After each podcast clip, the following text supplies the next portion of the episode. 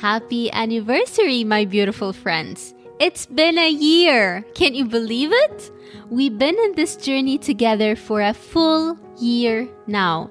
I had to pinch myself every time I think about it. For you who have witnessed this journey from the beginning, you know that last week was my birthday. I started this podcast a year ago, where I revealed to you why I'm starting it and shared my new habit of challenging myself on my birthday, which I typically refer to as Fear Challenge.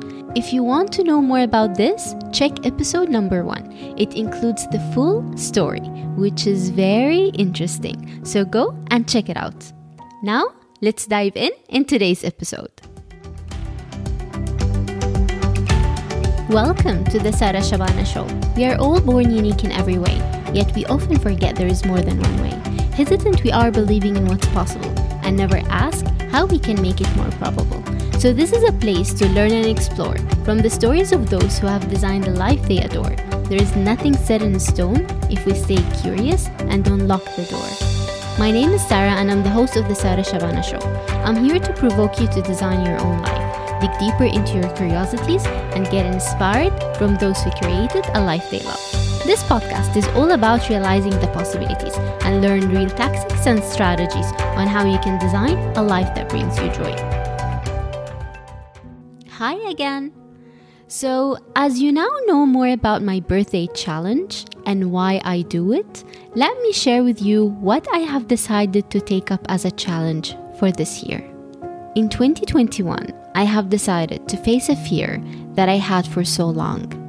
And funny enough, I somehow used to ignore the fact that I'm actually fearful of and give myself a zillion reason on why I am uncomfortable with this versus realizing the reality of my fear.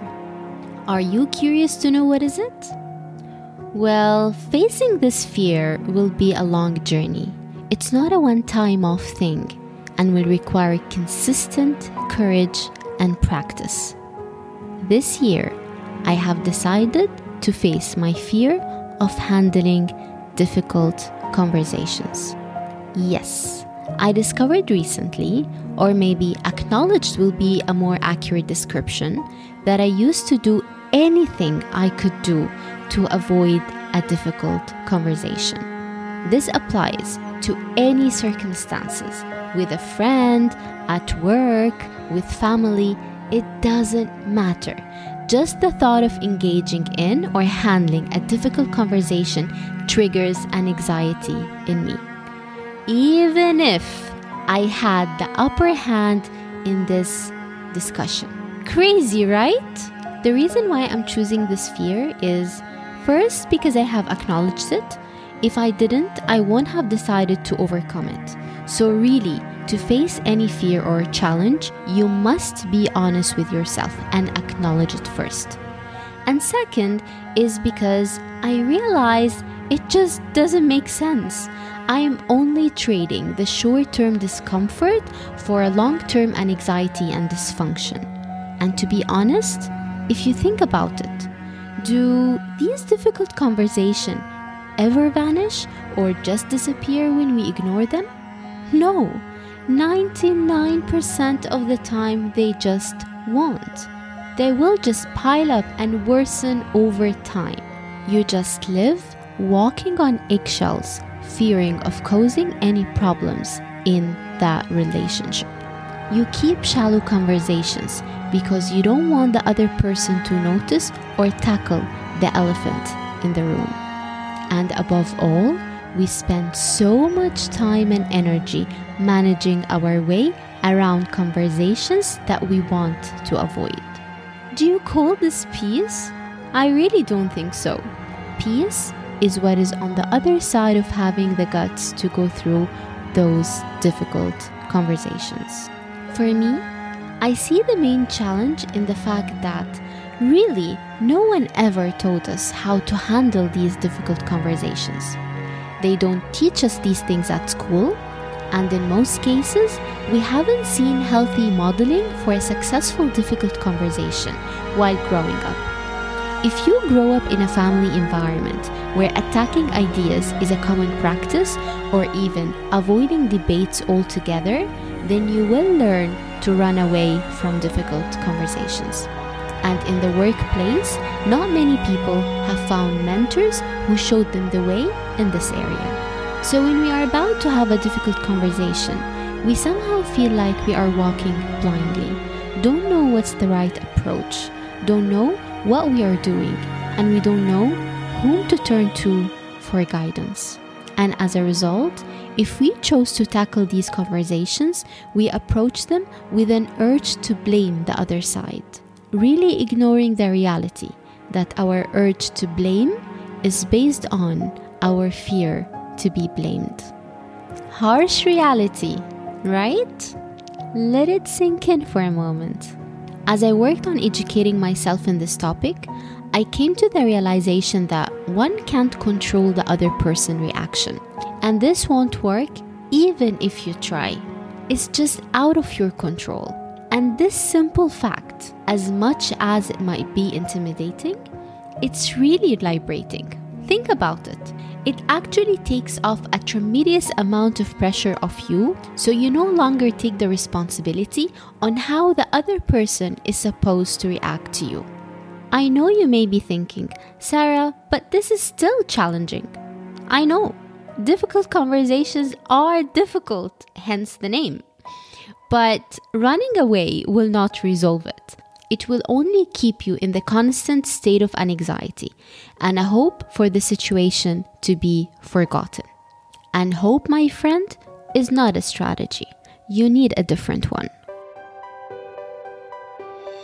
So, as I am navigating my way through this, I want you to leave me today and think what difficult conversation I was avoiding today, why I was avoiding it. Is avoiding this conversation is really bringing me peace? I cannot guarantee you that your difficult conversation will end up well.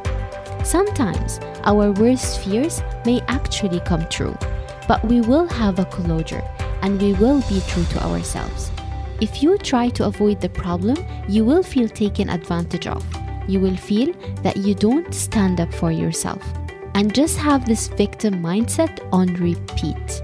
And also, considering we don't know what we don't know, you might actually be robbing the other person of the opportunity to improve things to you or clarify things to you. Martha Beck, the famous psychologist and life coach, she's actually the one who popularized the term life coaching, and she is also Oprah Winfrey life coach. She has an interesting analogy that I love so much about difficult conversations or when you do something bold that you might actually lose everything, which sometimes means everyone. So, her analogy goes like you're standing in front of a bonfire and you have to jump. You have to be willing to burn away everything you thought before. These bonfire moments are so fantastic because only one of two things can happen.